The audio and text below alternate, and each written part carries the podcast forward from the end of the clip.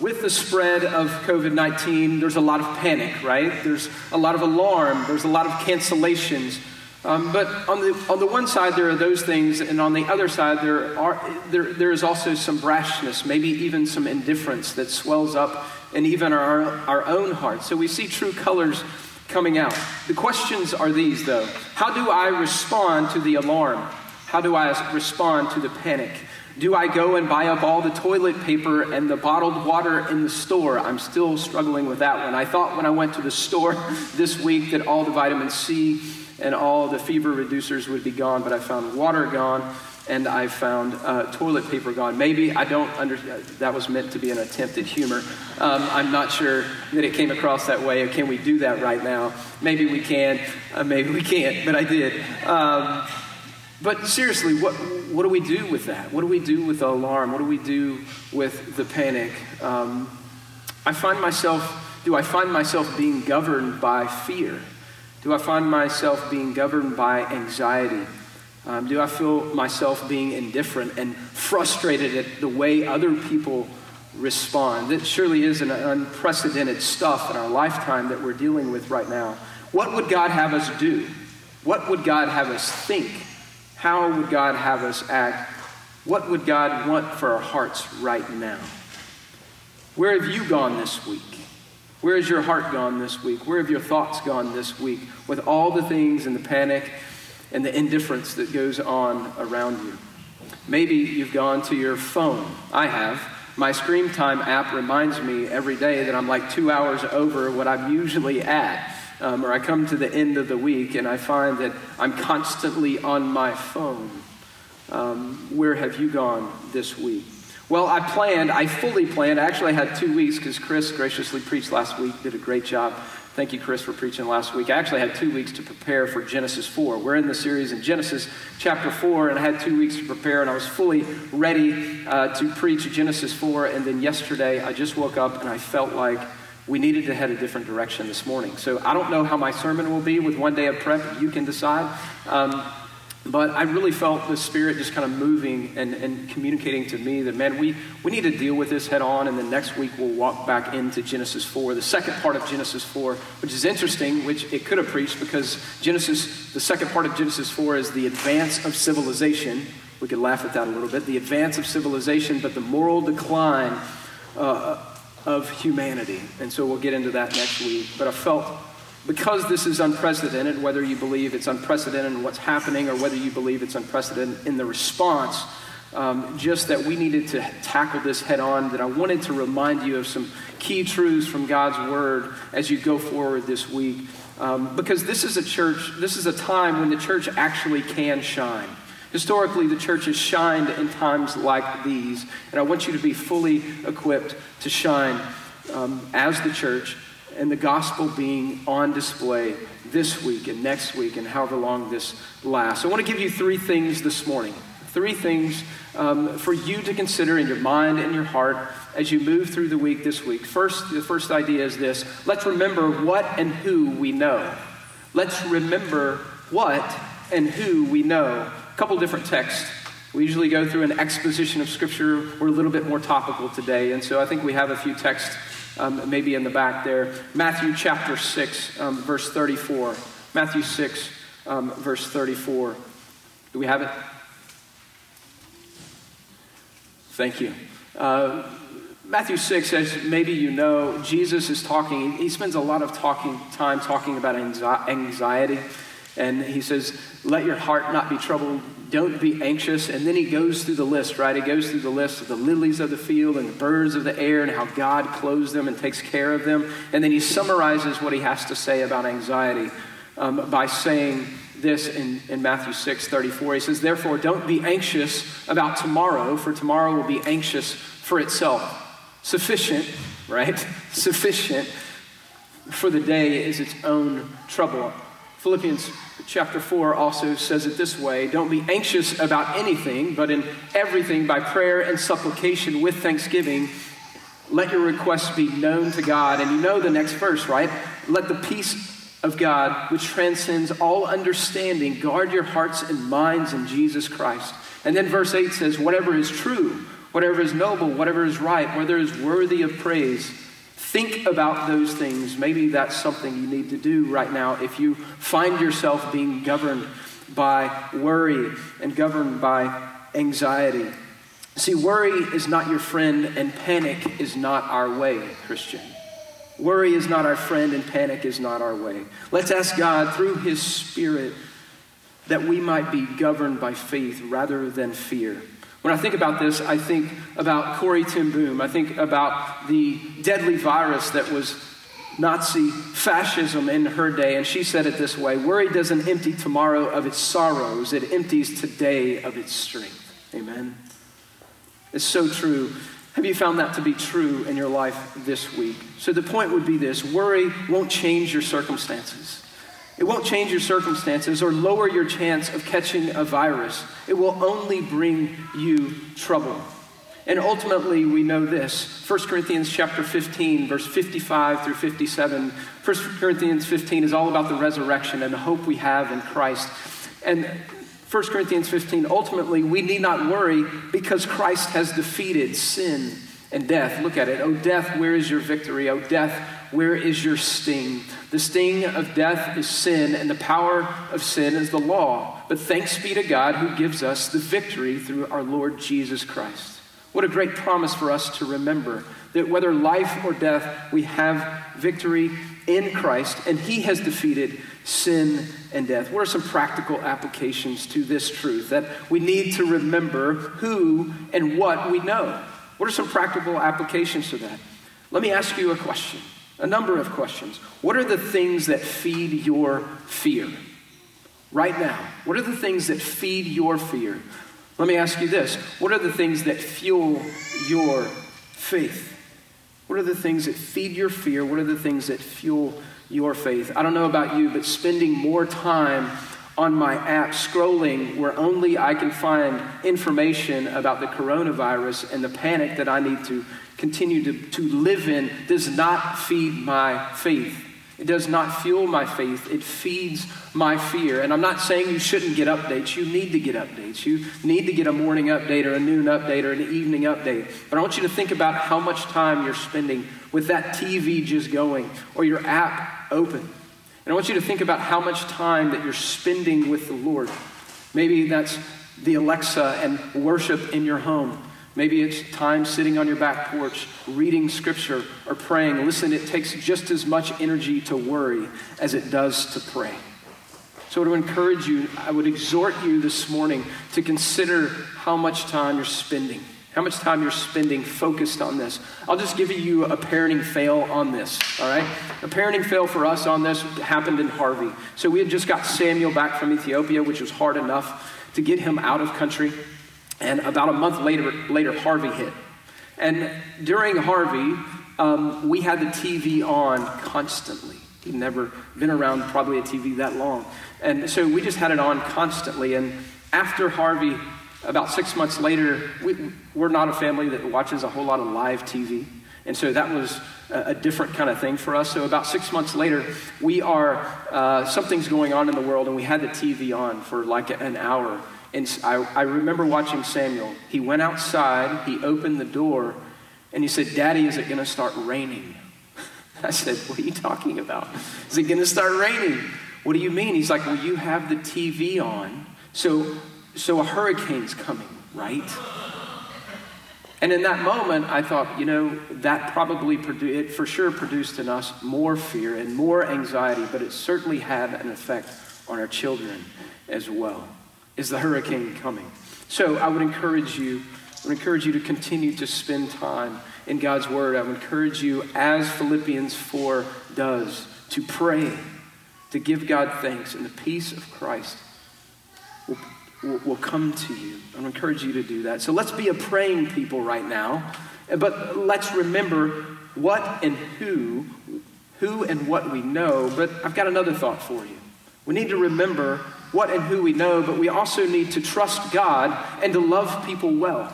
We need to trust God and love people well. Look at the way the psalm the psalmist says this. Psalm 37, verse 3. Look at how he puts these two things together. This is David, and he is going through suffering and persecution. People are coming after him, and he says these two things Trust in the Lord and do good, dwell in the land and befriend, I love this, faithfulness. Trust and do good. New Testament says it this way in 1 Peter chapter 4 verse 19. If you know the book of 1st and 2nd Peter, it's written to a, a, persecuted church or a church about to come under persecution.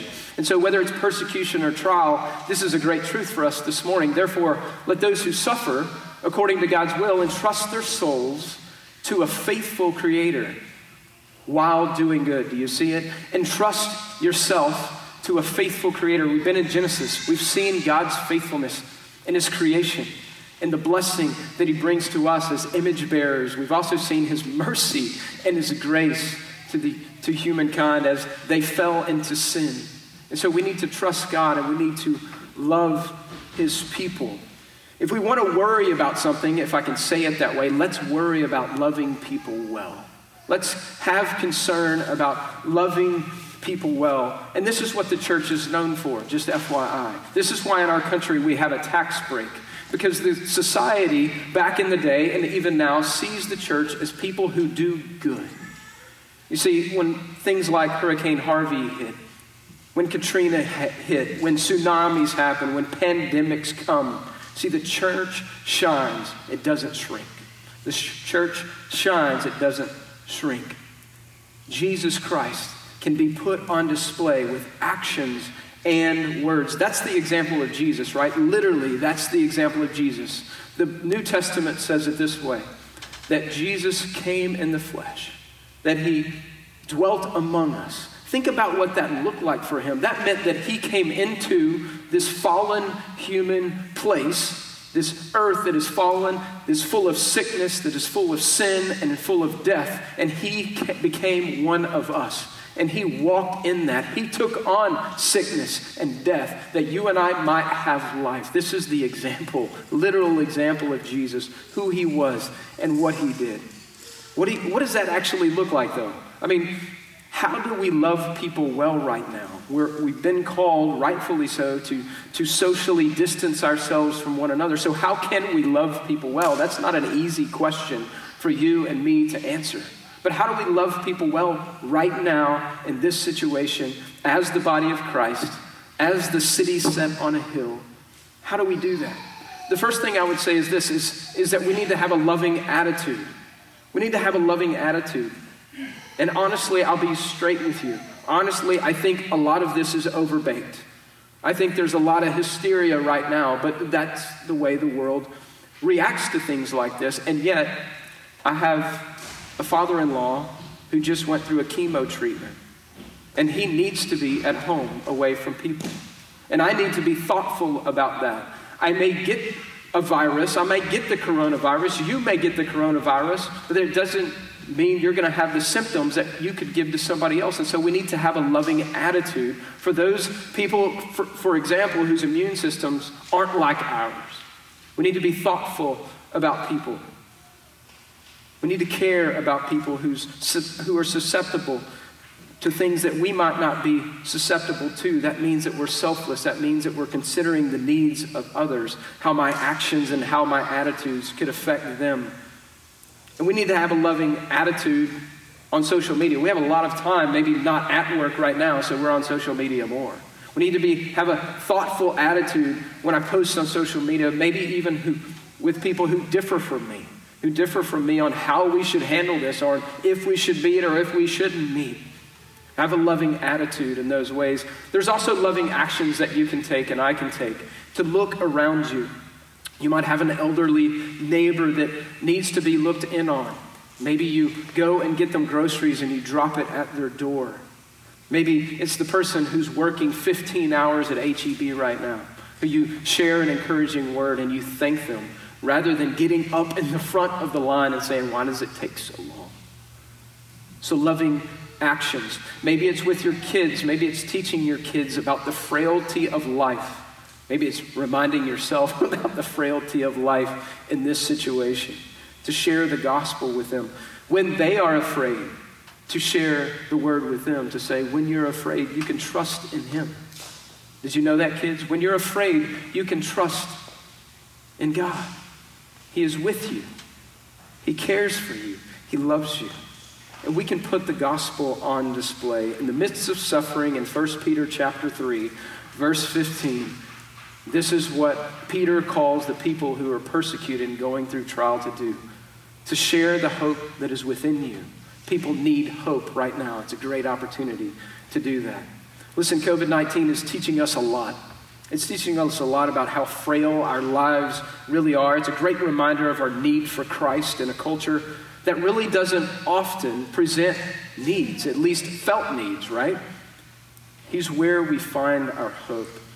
It's not inside of ourselves, it's not in the culture, it's not in the world that we live in, it's not in our stuff, and it's not even in our health, it's in Christ. That's where we find our hope. You know, if you're here this morning or you're listening in and you don't yet know Christ, there's bad news. The bad news that there's, there's worse news than COVID 19. There's a pandemic that nobody has ever escaped. It's a pandemic called sin that always ends in death. But Christ has taken on, literally taken on that pandemic on himself, and he is the only vaccine for it. Might today be the day that you turn from sin and the weight of that sin that sits on you and turn to Christ who offers you freedom from the bondage of sin and offers you forgiveness not on your merits, but on the merits of Christ. And so we need to be a people who trust God, to entrust ourselves to a faithful Creator, and we also need to be a people who love others well, to get our eyes off of ourselves and love other people in this well. And last, let's be wise. So we need to remember who and what the Bible says we are. We need to remember Christ. We need to love people well. Um, we need um, to trust God, but we need to be wise too. We need to be wise. Proverbs 22, verse 3 says it this way. Some of you are going to love this passage. Um, the prudent sees danger and hides himself, but the simple go on and suffer for it. New favorite verse for some of us. Um, so let's be wise. Listen, it's not extra Christian to take careless, foolish risk, is it? It's not loving or it's not biblical. I want to share with you something from Martin Luther.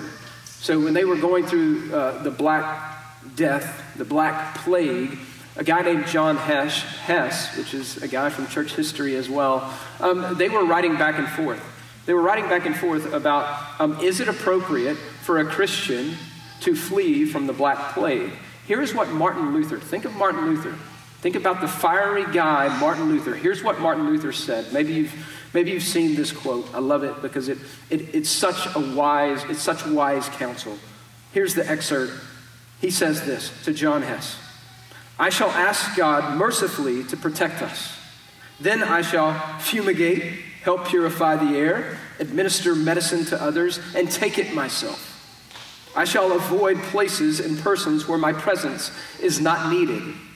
If God should wish to take me, he will surely find me. If my neighbor needs me, I shall not avoid place or person, but go there freely. You see, faith is not, I can't read my writing, I wrote it down here. Faith is not brash or foolhardy. And it also doesn't tempt God. Do you hear all the wisdom in this? Here's what Martin Luther is saying He's saying, God is sovereign over my life. If He wants to take me, He will find me, He will take me. That's believing in God's sovereignty in your life and resting in His sovereignty. But then he says, I'm going to pray that God protects us. So he's asking God to protect them. He's in prayer to protect himself and others. And he's also not careless. He said, Look, I'm, I don't need, if I don't need to be somewhere, I'm not in the middle of a plague. So that's being wise and careful. And he also said, He's going to love people well. If someone is in need, I'm going to go to them without delay. I'll administer medicine to other people. Do you hear all that wisdom from Martin Luther? It's not one or the other, it was all of the above. So let's be people who are wise. We need not be afraid. We have a Savior who has conquered sin and death. We can be concerned, we can be careful, we can be wise. And that might mean staying home. That might mean listening to the right voices. Listen, if Montgomery County, I'll just tell you, if Montgomery County this week says all gatherings of 100 people or more need to cancel, then we're probably going to do it. We're going to do it.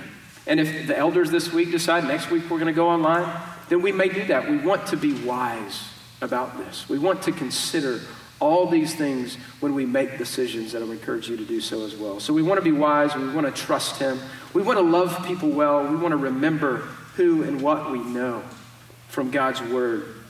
And I want to close with this, though. It's interesting. Um, in Wuhan, China, which is the epicenter of all of this, maybe you've heard this news. But in Wuhan, China, it's interesting to see what some of the Christians are doing there, reported by World News and others. What you see in Wuhan, China with Christians is they're being careful. Um, and, and think about Wuhan, China compared to here. These are persecuted Christians that meet underground mostly. And yet, there are Christians that are in Wuhan, China that are passing out masks in the street and telling people about the love of Christ. There are Christian churches in China, the underground church, who are caring for medical people who are trying to help the people infected. There are believers in churches that are being encouraged in doing it, going to homes and dropping food off at quarantine with quarantine families. There's a story, there's many stories, but there's a story of a woman who was dying, and this church led this lady to Christ, and then after she died, they filmed her funeral so that they could send it back to family who couldn't be there. This is the church shining in the midst of a pandemic. So we're called to love people well. We're called to be wise. We're called to trust God. We're tr- called to lay our burdens at His feet. So I want to encourage you in that. If I could sum all of that up, I would say it this way We need to entrust ourselves to God. We need to entrust ourselves to our faithful Creator, to not worry and not fear and not panic. It's interesting as we think about entrusting ourselves to our faithful Creator. The book of First Peter, before chapter 4, says it this way that Jesus himself entrusted himself when he went to the cross to the Father. So we need to entrust ourselves to the Father. And we need to also embrace opportunity for mission. We need to embrace the opportunities that God puts before us and use wisdom doing it. Be encouraged, be rooted and grounded in the gospel. Let me pray. Father, we thank you for your word. We thank you for the balm that your word is. When we come to times like these, whether we are frustrated or whether we are anxious and fearful, Lord, you have uh, these words for us. Your words are life. Remember the disciple who said, Where would we go? You have the words of life. And so we trust in Jesus in this time. And Lord, we pray. We pray for our world. We pray um, that you would end this quickly. We pray um, that we would trust you, and we pray that we would shine as lights in the universe, um, that people might see you in the way that we react and respond as believers in Christ. In Jesus' name, amen.